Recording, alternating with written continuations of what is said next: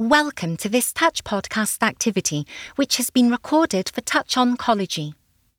This podcast aims to bring you expert perspectives from a multidisciplinary team on the case based implementation of immune checkpoint inhibitors in endometrial cancer through shared decision making. This activity is funded by an independent medical education grant from GlaxoSmithKline this activity is provided by Touch IME. In this podcast, a gynecological oncologist and a medical oncologist discuss the key considerations for the management of immune related adverse events with immune checkpoint inhibitors in advanced or recurrent endometrial carcinoma, highlighting clinically relevant adverse events and their management in practice. Hello. Welcome to the discussion about the key consideration in the management of immune related adverse events with immune checkpoint inhibitors in advanced or recurrent endometrial carcinoma.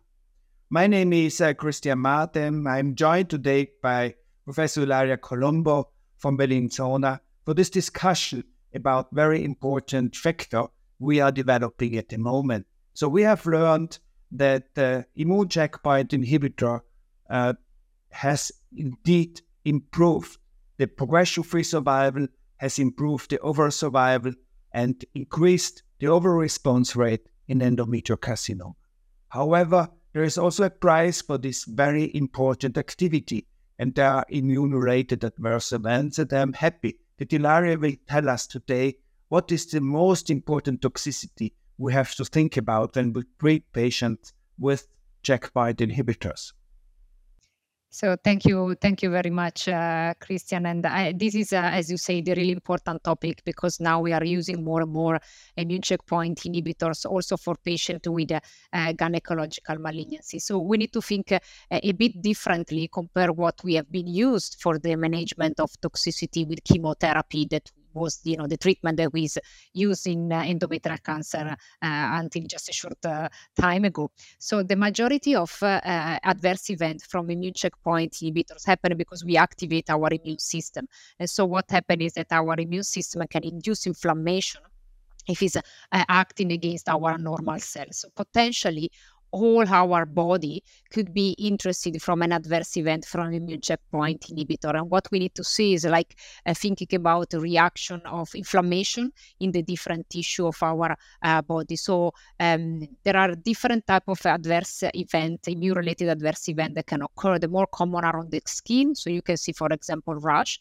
In the majority of cases, for example, these are low-grade rash, or despite being maybe spread in the body, they are not uh, too uh, serious but we also uh, might have, in rare cases, a serious adverse event, for example, Steven Johnson syndrome uh, induced by immune checkpoint inhibitor. The other common adverse event that can happen is colitis. This is the same principle: is there is an inflammation into the mucosa of the bowel that occur with diarrhea. So we have learned, for example, that if a patient is on immune checkpoint inhibitor and comes to our clinic or call us complaining about some diarrhea, we need to think uh, importantly right away about some immune related adverse event. Then we can have also pneumonitis, nephritis, uh, liver toxicity, uh, and any part of our body, as I said, could be interesting. We have endocrinopathy, for example, dysfunction of the thyroid, dysfunction of the surrenal gland, and even on the hypophysis. So these are really a new type of adverse events that we are need to be you know to learn how to manage and particularly how to recognize quite quickly. I think that is a very important part as well. What what is your approach? Are you are you screening for for lab values each time you give an, a checkpoint inhibitors? Are you waiting for for symptoms to look then more careful into into the details yeah, so uh, I usually, in terms of uh, blood tests, I do blood tests uh, every time just before each infusion. Uh, this particularly to look to kidney function, uh, liver function as well. We also monitor the thyroid function, uh, testing the TSH. Maybe not at every single cycle if a patient is doing well, but at least every two three cycles we monitor also the thyroid function. So some some of the adverse event can be seen by the lab. For example, if you have a transaminitis, uh, sometimes patient doesn't have any symptoms, but you can pick that only if you do a blood test. And other type of adverse events uh, you can detect because of symptoms occur or because examining the patient, for example, for rash. So I think it's a mix between the two approach. So it's very important to examine the patient to have a good medical history uh, collected from the patient in terms of the adverse event that have occurred between one administration and the others, and also some you know, basic blood tests that we will do every time before uh, uh, an administration of the immune checkpoint inhibitor. So, for all this toxicity, what what do what is your approach for the treatment and mitigation of of side effects? Yeah, so uh, in terms of uh, uh, the treatment of the adverse event, what is the standard treatment is the use of steroids. Uh, so the steroids works quite well and sometimes also quite fast in the uh, treatment of this immune-related adverse event. Obviously, the decision on the treatment, how to treat and when to treat, um, it depends also on the type of adverse event, of immune related adverse event, and the severity, so the grade of this toxicity. Sometimes for grade one toxicity, you can also think about close monitoring without jumping on the treatment with the steroids. But for other type, like higher grade toxicity or severe toxicity as well, the treatment of uh, steroids with high dose steroids at the beginning is the standard of care. And um, because, uh, you know, this is a kind of uh, new treatment that is coming in endometrial cancer, but is uh, the use of immune checkpoint inhibitor is not a new treatment in oncology. So we had other tumor types where immune checkpoint inhibitors have been uh, used since uh, a longer time. So we have now also guidelines that have been developed how better manage this toxicity. So it's really important that we grade the toxicity, uh, we define which is the best treatment, also looking into the specific guidelines for that specific organ toxicity because it's important that we don't want to overtreat a patient with steroids if it's not needed. But it's also important that we do not miss an important toxicity that needs to be treated uh, right away with steroids. So uh, sometimes it's also, you know, kind of experience that also you made managing more and more patient with this type uh, of drug and it's important to again, or we discussed this about the multidisciplinary management of patient with endometrial cancer for the decision of which is the best treatment. Here is important also multidisciplinary management uh, for the treatment of toxicity. You need internal medicine specialists, the endocrinologists, the cardiologists, the nephrologists, according to the type of toxicity that occurred and also our colleagues they are getting uh, more use to manage the toxicity from these drugs because they are learning as well. So i think the discussion also with the specialists of that specific organ is important. Uh, one important question is always coming if, if you have a, have a severe side effect, the pancreatitis, hepatitis, or or colitis, you you, you treat with with uh, corticosteroids, you you you pause the checkpoint inhibitor, uh, do you think what when can you restart or what is what are the problems uh, by restarting then again with the treatment? So that is a really great question. And to tell the truth, I don't know if I have the correct answer for this question. So, you know, sometimes you have a severe toxicity and then the decision is not to rechallenge because obviously that is the toxicity are due to an activation of the immune system. So rechallenging the immune checkpoint, you might still have the same toxicity and even uh, worsening in terms of grading. So really depending on how was the severity and also if the patient is fully recovered or if there is any you know leftover toxicity as well.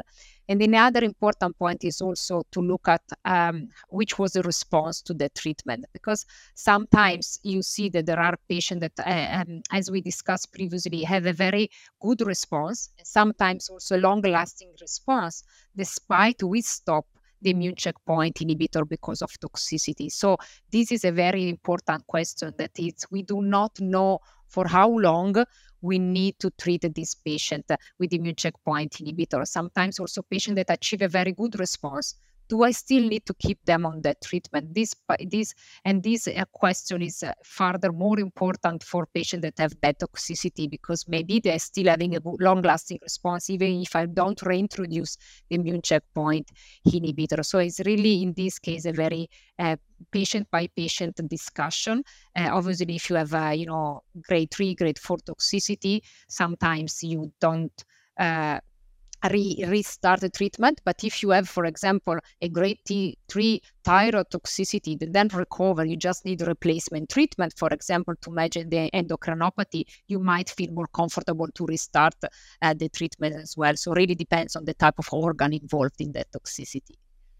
I don't know if you agree on this as well. Yes, I fully agree. Very, very well said. So I think uh, one problem we we are using frequently also checkpoint inhibitors with combination. For example, with chemotherapy, and we have learned from the Ruby trial, from the Energy 18 trial, that chemo plus checkpoint inhibitor does not increase the, the IO uh, toxicity. However, we also use uh, pembrolizumab in combination with lenvatinib. And this opens a new window of, of, of side effects. And here, one side effect is, uh, which has been uh, mentioned, is, is, is, diarrhea. And now we have a problem. Is the diarrhea uh, caused by TKI or is the diarrhea caused by a, uh, the checkpoint inhibitor? So, what is your recommendation? How can we distinguish be- between colitis and diarrhea? And what are our, our response to this symptom?